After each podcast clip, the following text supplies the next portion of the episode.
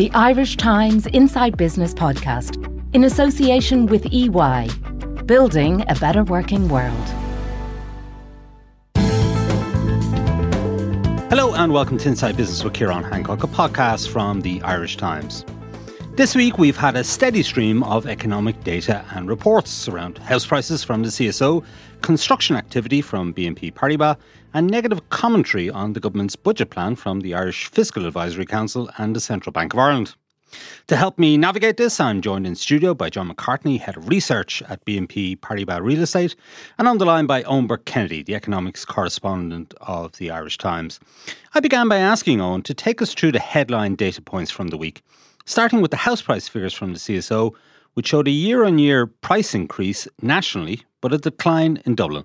Yeah, very busy week on the report front. It started off, obviously, with um, B N P Paribas' latest P M I on the construction sector, as you said, detailing a very sharp fall-off in commercial construction here. And obviously, that seems to be predicated on a fall-off in demand, which we're seeing globally. And obviously, that's on the back of higher interest rates. So where that leaves the government's housing targets and is difficult to know. It's obviously related also to a fall off in office demand, and that's obviously related to remote working and hybrid working arrangements. Uh, then on Tuesday, we had the C S O's monthly house price data, and that showed again a softening in headline house price inflation, falling to just over one percent nationally and staying negative uh, in terms of the market in Dublin. And obviously, we've been expecting this, so there's no real surprises. A lot of the industry are talking about, you know, I dread to use this term, but a soft landing. So inflation rate, you know, coming down to kind of zero, maybe touching into negative territory nationally. They're already in negative territory in Dublin. And obviously, again, that relates to higher mortgage costs, basically the ability of potential buyers to, uh, you know, purchase a home with the increase in borrowing costs. So there was one thing worth mentioning just in the C S O's data, the, the house price inflation for um, new homes still running at around eleven percent. And that's an interesting one because obviously that has something to do with the government's uh, support schemes. And that's worth touching on again in, in, in discussion later. And then uh, obviously to one side of all this, we've had a pretty strong chorus of concern um, around the government's spending plans in the budget. Just take us through what, what I FAC said. I suppose that was uh, pretty hard-hitting. So yeah, first, the Central Bank warned uh, in its quarterly uh, commentary that proposed changes to income tax and spending increases above the five percent spending rule, and this was flagged by the coalition in, in its recent summary economic statement, would probably keep inflation higher for longer here, and it was amplifying demand in an economy already operating at capacity. Now, that war- warning then was followed up by the Irish Fiscal Advisory Council, which issued one of its sharpest rebukes of government policies to date. They claimed that the government's budgetary package, at least its proposed one, and we don't know the final parameters of it, would um, could potentially destabilise the economy and fuel further price increases. Now, its main beef with the government is that it, its breach of the spending rule isn't just for twenty twenty-four. Now, this is a, a you know a rule that the government adopted in twenty twenty-one to keep spending within a five percent range each year. Now, it's saying that the government plans, based on its forecast, to break this spending rule repeatedly out to twenty twenty-six. And by twenty twenty-six, core spending will be four billion dollars higher than what it would have been in the plans outlined by the go- same government in its stability programme update back in April. So the Fiscal Advisory Council was was pretty uh, sharp in its condemnation of the government. It described the breaches as serious. And obviously, um, you know, th- th- that comes on the back of, of the central bank and uh, concerns registered by the E R S I. So at the moment, we have the, the kind of main national institutions and think tanks all basically registering concern about the government. And of course, the the main thing is that the government's plans seem to be uh, coming at a time when we've still got elevated inflation and when we've got a, a very tight labour market. And when that, that, that means the economy is running at close to full capacity. And when you're fueling more demand into that, you might get uh, you know, further inflation, or at least uh, high inflation for longer. And the problem that the central bank seems to uh, say about that is if we get out of kilter with the rest of the euro area on inflation, and that would mean our inflation path would differ from the rest of the euro area, we're in no position to act on that because the central bank is essentially, you know, part of the European Central Bank, which is going to be basically orchestrating rates for the euro area as a whole. It must be said, Eoin, that we're not out of kilter at the moment, are we? I mean, Eurostat figures there during the week showing that Irish inflation was running at about four point nine percent in August, below the uh, Eurozone average of five point two percent. No, we're, we're definitely not out of kilter at the moment, but I suppose the, the, the I FAC's warning and the central bank's warning is that the proposed budgetary package this year, and by the way, we haven't seen the fi- final parameters of it, and the ones in forthcoming years, could keep inflation higher for longer. And what we've seen on the inflation front is that while the first phase was predicated on higher energy prices globally, they're worried that the next phase may be generated by domestic issues. And of course, the tight labour market here is one that's pressing. We have we have the you know lowest level of unemployment we've had for decades. So that's that's one that's that's feeding into these concerns. And obviously, it um, makes for a pretty heady budget day examination of the Minister McGrath's, you know, uh, package. Yeah, OK, a lot to get through there. Uh, let's maybe focus on the B N P report, because uh, I'm joined here in studio by John McCartney, who's head of research at B N P Paribas Real Estate and is the author of uh, that report. And as Eoin said, John, um, it showed that commercial building activity has fallen at the sharpest rate in more than two years. And to some people, that might be a, a cause of concern, but you've actually welcomed it. Why? Oh, I think so. I mean, it's, I think, common knowledge that the vacancy rate in the office market, for example, has been rising. So if we go back to the immediate pre-COVID situation, end of twenty nineteen, the vacancy rate in Dublin offices was around five percent. Today, that stands at about twelve point one percent. And actually, there's an avalanche of further uh office completions to come over the next six months that will propel that up, I think, to about fifteen point five percent. So, um, so basically, what does that vacancy rate mean? Is it essentially, if it goes up to fifteen, sixteen percent, one in six offices is vacant? Is that a, is it as simple as that? It's as simple as that. I mean, the one nuance I would add to it is that eleven percent is the tipping point historically between positive and negative rental growth. So anything over eleven percent is going to propel rents down. And when rents go down, all things equal, the value of properties also falls. And that's clearly a problem because there's all sorts of collateral damage when you get into that. So I think it's a good thing that the building has slowed. Really, I was looking at the commencement figures. You know, there have really been no speculative commencements in the first seven months of this year. So the tap has already turned off at the most upstream point of the supply chain.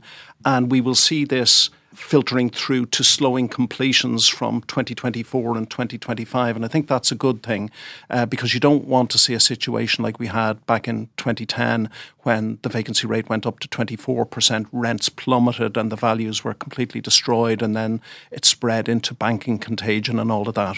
That was post the two thousand eight banking and property crash here, um, as people I'm sure will recall. So let's move on to the, the other bits then. Um, for example, uh, housing price. I don't know what your view is on this, but we, we saw from the C S O data during the week, uh, still quite strong growth uh, year on year, certainly in the new homes market, as uh, Eoin mentioned, but three point eight percent outside Dublin, not bad, you know, year on year, uh, but in Dublin, down by one point four percent. How do you read that? Well, I think there's a number of different ways of reading it, Ciarán. My personal belief is that the estimates that get bandied around about housing demand are completely fabricated, really. Um, you know, nobody has a clue what long-term housing demand is, you know, because in order to try and predict that, you have to make a call on things that are very hard to predict, even at short-time horizons, never mind thirty years into the future. For example, net migration. If you went back four years ago and tried to predict net migration in twenty twenty, twenty-one and twenty-two, where would you be? You'd be you'd be absolutely miles off, because we had, on one hand, we had the COVID restrictions, which completely put a stop to all of that. And then it swung entirely the other way, and, and you had the Ukraine war that's led to eighty-eight thousand uh, U- Ukrainian nationals fleeing uh, into Ireland from their own country. So you know, these housing demand forecasts really are not worth the paper they're written on. And, and therefore, we've got it into our minds that we need whatever the number is this week. Um, but actually... thirty, thirty-five, maybe forty thousand, uh, according to some commentators. Well, and some have even gone above that. But, I mean, if you just simply look at the pricing signals, you know, house price inflation now has been slowing since the spring of last year. The housing vacancy rate as measured by the census is about just under eight percent. So that doesn't suggest that there's a, an acute shortage of housing. Uh, we have twelve thousand eight hundred forty-seven people accessing emergency accommodation. I know that's not the total figure of people in housing need, but it's a very small percentage of the entire population. It's about zero point two four percent. So there are certain metrics that challenge the idea that we have an acute undersupply of housing. And I think the pricing signals are, are one of those. Real house prices, both nationally and in Dublin, are falling. Nominal house prices in Dublin are falling. Rents, rental growth uh, has has slowed substantially uh, as well, if you look at the private rents component of the Consumer Price Index. So my take is that supply has caught up with demand, or is at the point where it is catching up with demand. Um, and I suppose to Owen's point about the new homes inflation, you wonder where house price inflation would be if it hadn't been for Uh, the shared equity scheme and help to buy and the relaxation of um, mortgage lending rules and the Rebuilding Ireland Home Loan, or the Local Authority Home Loan as it's called now, all fueling housing demand. Right. So housing crisis, what crisis, says John McCartney? Well, I think it's a matter of how we define it, Ciarán. You know, generally the rate of inflation is your lens into the balance between supply and demand in the market at this moment in time. And that's clearly not a problem. But where we clearly, I think, do have a problem is that we have high house prices and rent levels relative to incomes. And when you think about it in those terms, it becomes clear that there's only two ways to resolve that. One way is to reduce house prices, uh, but no government, I think, is going to pursue a strategy of, of reducing house prices when seventy percent of households have housing equity that would be destroyed by that course of action. And therefore, the only remaining approach, apart from doing nothing, which is probably, I think, what they should do, but politically that's not possible. So I think the only remaining course of action is to try and boost incomes to Subsidize. allow people to pay the higher prices that are being asked for, for housing. Oh, and let's go back to the uh, house price data for new homes. You mentioned uh, double-digit inflation increases according to the C S O figures. Yeah, so they have um, new home inflation just done on a quarterly basis uh, as opposed to a monthly basis. So for the second quarter, the average cost of new homes was up eleven percent year on year. That contrasts with the overall uh, price of homes, which was up just one point five percent in the year to July. So quite a sharp contrast there. And as John pointed out, um, we have those government schemes in the background helping with affordability. And to John's point, it's interesting that he, he takes um, a rather contrarian view on the supply mantra that seems to dominate the narrative here, mainly that it's not necessarily a supply issue, but an affordability issue. Um, you know, that, that that's a, a valuable insight, uh, especially in the context of government policy. And it's a pretty uh, interesting notion to think that would the government actually be better doing nothing uh, rather than announcing these schemes every few years, which don't seem to be, if you like, reducing house prices, but they do be uh, they do seem to help certain cohort of buyers uh, get on the ladder. Um, you know, it's it's it's not a great reflection, is it really, of the state's involvement in the property market? Yeah, John, what's your read of that eleven percent uh, price increase? Is that down to the subsidies that you just mentioned there that the government is offering, that um, developers are simply able to put up the price of their new homes? I think so, uh, primarily, Ciarán. I mean, you could, I think, make the argument that it may reflect an increasing preference among consumers for A-rated brand new homes compared with what what they were prepared to pay as a premium for those homes twelve months ago. So that's possibly an element at the margin, but I think the bulk of it really relates uh, to the government's strategy of subsidising buyers to pay higher prices in the hope that that will then draw out more, more supply. And in fact, higher prices are really the, the objective of the exercise, although nobody's prepared to say that. And it does, I think, uh, question the wisdom of how do you hope to address an affordability crisis by driving up prices? It's perverse. And yet Michael McGrath has very clearly signalled that in the budget there is likely to be some some element of uh, mortgage interest relief for uh, purchasers as well. And you have to imagine that's going to be inflationary too. Well, on a yes-no basis, I think the answer is yes, but I think the devil will be in the detail there, mm. Ciarán. You know, um, if it is very closely targeted to people that are in genuine uh, distress, uh, I think, um, you know, the good may outweigh the negatives if, if it was approached in that way, but it would need, I think, to be very, very uh, clearly contained. Yeah, sure. And I mean, the government has to act, doesn't it? Because Sinn Féin has the coalition government on the run in relation to the housing crisis, and Sinn Féin is flying high in the polls. So the government have to do something, and, and they really are searching hard for uh, for answers that they can deliver to uh, to voters. Well, I think that has been the case for some time, and I think you could argue that that opposition has been dictating housing policy from from the sidelines. But you know, we still, at the end of it all, we have had really twenty years of a dysfunctional housing market, and, you know, it, it's not clear that there is any real strategy except to take taxpayers' money and uh, subsidise buyers of new homes with that money in the hope of drawing out more supply. But unfortunately, the subsidies then feed back into higher house prices again, and so the benefits of that approach just get inflated away and you're back to square one again. So it's it's quite depressing, I think. At E Y, our purpose is to build a better working world. As one of Ireland's leading professional services firms, our exceptional people are at the centre of everything we do. We deploy technology at speed and innovation at scale to deliver exceptional solutions for our clients, enabling them to transform and grow. To find out more, visit E Y dot com.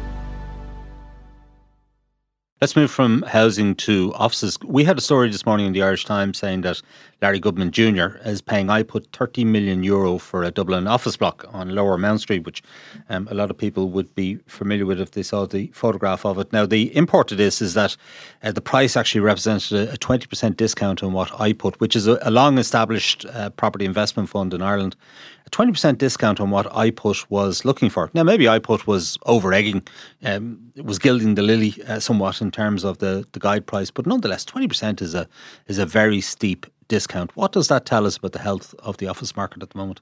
Well, I suppose interest rates uh, have have risen, and it's it's axiomatic that when it, when interest rates rise, uh, property yields have to rise as well, because if you can get, let's say, one percent for putting your money in a bank, or you can get three percent for investing in an office, it might justify investing in an office. If uh, deposit rates or bonds uh, provide a three percent return, then to justify the hassle of managing a, a real asset, then you're going to need that two percent premium, and so yields have to rise accordingly.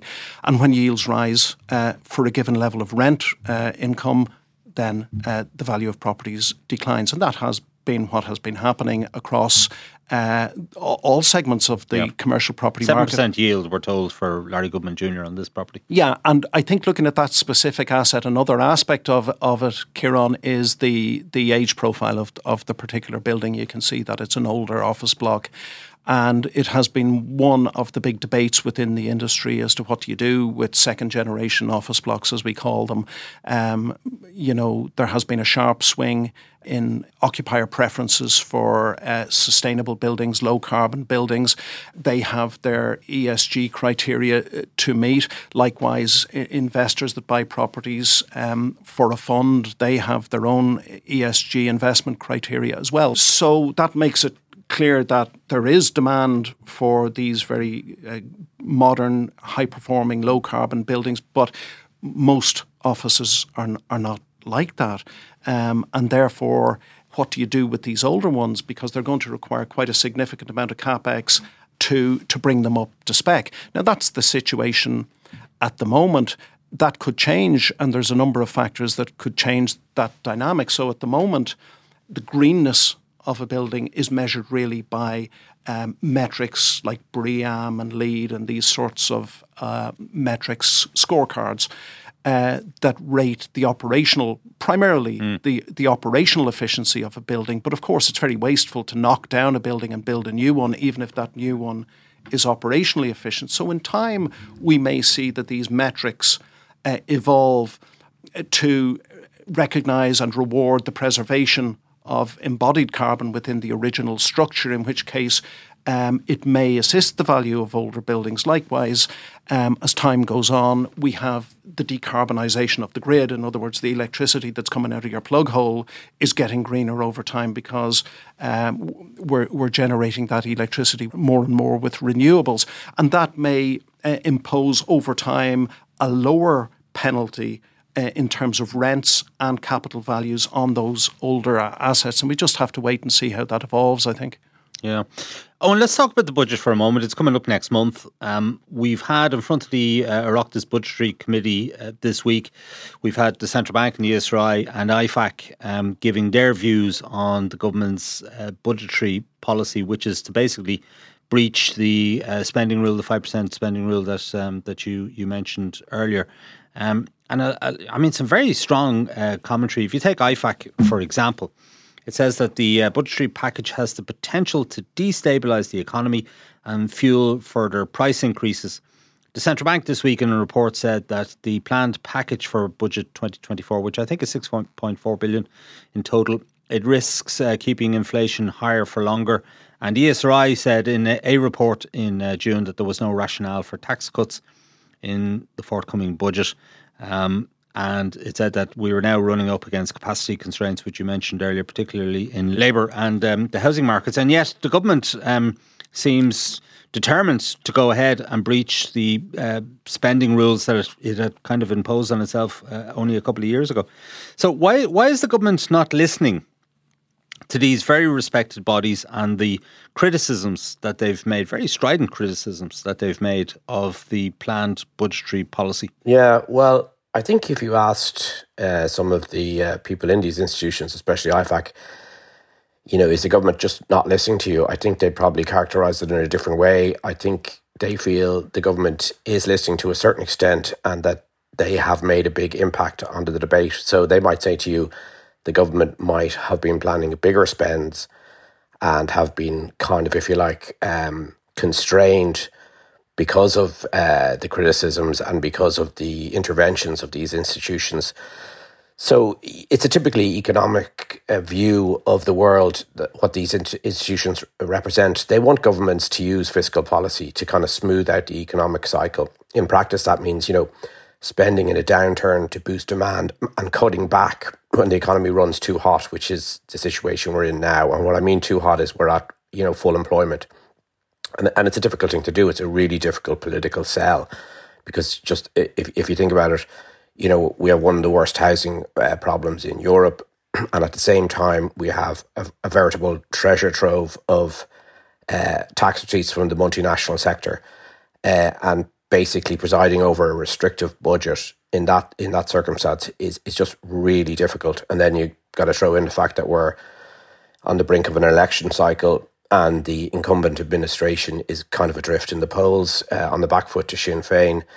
So I suppose, you know, the government would probably say it is listening and it's doing a certain amount in the direction of these institutions, but it's also, you know, drawn in a different direction politically. So it's it's a very hard balance, a balancing act. I know uh, Minister McGrath is intent on saying that he's he's he's striking a balance between, you know, keeping a lid on public expenditure and uh, dealing with some of the pressing issues and ensuring that the finances are stable or put on a stable footing in the medium term. Now, obviously, you can pick holes in, in, in all of those in on all of those things, and the context in which all of us are seeing the current uh, predicament is in the context of the finan- of what happened in the lead up to two thousand eight. If you remember, um, you know, the economy was overheating. We got warnings from various institutions around the world, including the O E C D, and we used excessive tax receipts from a buoyant property sector to egg on the economy uh, with disastrous results in two thousand eight. We then doubled down on this pro-cyclical stance by cutting back when the economy went into a nosedive after two thousand ten. So at various different points in the past, we seem to do what the economists don't want us to do, which is basically spend in a boom and cut back in a downturn. We do the, that's what we do, which is the opposite of what uh, the economists want us to do. So these things, it's it's just a very difficult mix, and you know the electorates probably don't help. Uh, they're screaming at the government, you know, to do more in terms of housing and health, and at the same time, um, they're also partaking in whether the government's spending too much, and so it, it it's it's very tricky wicket now for the current administration to get things right. John McCartney, you're a, an economist. Um, the country's awash with cash, uh, primarily because of the corporation tax receipts. I, I think it's going to be uh, an excess of over a surplus of over uh, sixty billion, they're telling us, over the next uh, few years. So is the government right to be breaching the spending rules at the minute, or would you worry about that? Well, my professional views are aligned with the critique that has already been issued by the E S R I and I FAC um, and the Central Bank. It is a dangerous time in a, in a way to have such largesse at your disposal, and as Eoin said, the, the political business cycle, uh, when we have a relatively short cycle, is, I think, really problematic from our point of view, and the polls don't help. So I, I would say more discipline is required. But of course, the reality is that, um, you know, everybody's lobbying for their amount. And it's difficult because they make arguments, and the arguments don't necessarily have to be entirely defensible or definitive. They just have to be cogent enough to get a little bit of traction, and it's created a political pressure. And then somebody has to go and make a case for to, to fund that. And that's the, the way it is, housing being a, a classic example. It's interesting that we're breaching the spending rules. And yet, Michael McGrath as Minister for Finance and Paschal Donohoe as Minister for Public Expenditure, who will frame the budget between them, are presenting it as being a cautious, prudent budget package that they put together. six point four billion, we're told so far. Who knows, on Budget Day, maybe it'll be a bit more, a bit less. We'll have to wait and see. But their, I mean, their narrative is that they're actually being very cautious, and they're You know, they're not going to splurge all of this uh, corporation tax receipts. It's a hard circle to square, isn't it? Ah, no, it definitely is. They find themselves in, in, a, in a difficult predicament. But I suppose the question is how uh, reliable are, are the corporation tax receipts into, What's your view into on that? the future? Well, I mean, what we, we had can... that blip in August where the, the numbers were down a billion euro year on year. Maybe it's just a one-off, or maybe it's the beginning of a trend. What do you think? Yeah, and we also have the fifteen percent to come in for the, the bigger uh, companies, companies in general. And we yeah. have to wait and see how they respond to that. So uh, what we can say with certainty is, is that there is a high concentration of um, corporation uh, tax receipts coming from a small number of large companies, and that inherently is a risk situation because you're not diversifying your your income streams. So is it prudent? My take on it would be, uh, given that particular vulnerability, and given the fact, as, as Eoin has alluded to, that the economy is tipping up to capacity and possibly operating beyond capacity, uh, that we should have, you know, a, quite a tight budget on this occasion. But again, that's the head ruling the heart, and the heart dominates in politics, really, doesn't it? Yeah, it does, I guess. Um, but, you know, we should be feeling good about the Irish economy at the moment, shouldn't we? Because, you know, so many of the metrics are really positive uh, in terms of our employment numbers, uh, in terms of the amount of savings that people have, in terms of the, the level of exports. We're, we're, we're doing very nicely in terms of wages, uh, seem to be outpacing inflation, if you believe um, the data. So the quality of life uh, for people here, you know, certainly relative to other countries, uh, is is very good. So we should be positive, and yet we've all this negativity around. Yeah, I, I mean, I think there are many things to be grateful for, and, and working is, um, it's it's it just, you know, the more people that we have at work, uh, the better the better it really is for everyone. So that's really positive. I mean, as I read it, real wages are still falling, you know. So um, in Q two, according to the E H E X, as far as I, I remember, the uh, wage inflation was averaging about four point three percent. So that's still a little bit below inflation. Um, so living standards are going to be pulled in by that. And uh, then there are these other things like housing costs, which are a huge drain on families and cause great hardships for people. So I think it is easy to understand uh, why we don't have the feel-good factor uh, that we might associate with just over four percent unemployment, because people aren't feeling it in their pockets. There are many, many people um, and many, many households that are that are feeling the pressure. And certainly looking back, it's been a sustained drag, hasn't it, really? You know, the, the erosion of earnings growth by by inflation over the last couple of years has been quite, quite extreme, really. We haven't seen anything like it, I don't remember, in my, my lifetime, really. So uh, I'm, I'm not surprised uh, that, that consumers are downbeat. Energy prices are going to be a key metric uh, going forward as well, Eoin, aren't they? We had results out for the first half of the year, the year from E S B. Um, this week, Electric Ireland is a subsidiary of E S B, one of the big retail suppliers here. And you were talking to the um, chief financial officer there, who had some interesting uh, commentary to give you on energy prices. Yeah, Paul Stapleton, he is the C F O of E S B, and he was just commenting in the wake of Um, the company's record profits, uh, half-year profits. Um, he said that, you know, based on current wholesale trends, uh, consumers here could expect their, you know, energy bills to fall in the coming months. And I think that's what we've all expected, and that's what we've all been waiting for. Um, he talked about just the how uneasy the company was, or conscious the company was, about announcing these bumper profits at a time when households are struggling to pay energy bills. And of course, the ongoing narrative here has been, why haven't the reduction in wholesale prices been passed on to the consumer uh, quicker? A lot of people have talked about the hedging policies of these companies have maybe been too conservative or bad, for want of a better uh, word. But he seemed to knock that on the head. He told me that actually it wasn't down to hedging uh, as to why energy prices here are relatively higher than the rest of Europe, but it was down to the fact that the country is entirely or you know, sorry, not entirely, but very reliant on natural gas. And that has taken the brunt of the price surge uh, since COVID and since Russia's invasion of the Ukraine, and to a lesser extent, the transmission costs. And that is to do with the fact that we have a very dispersed um, uh, population.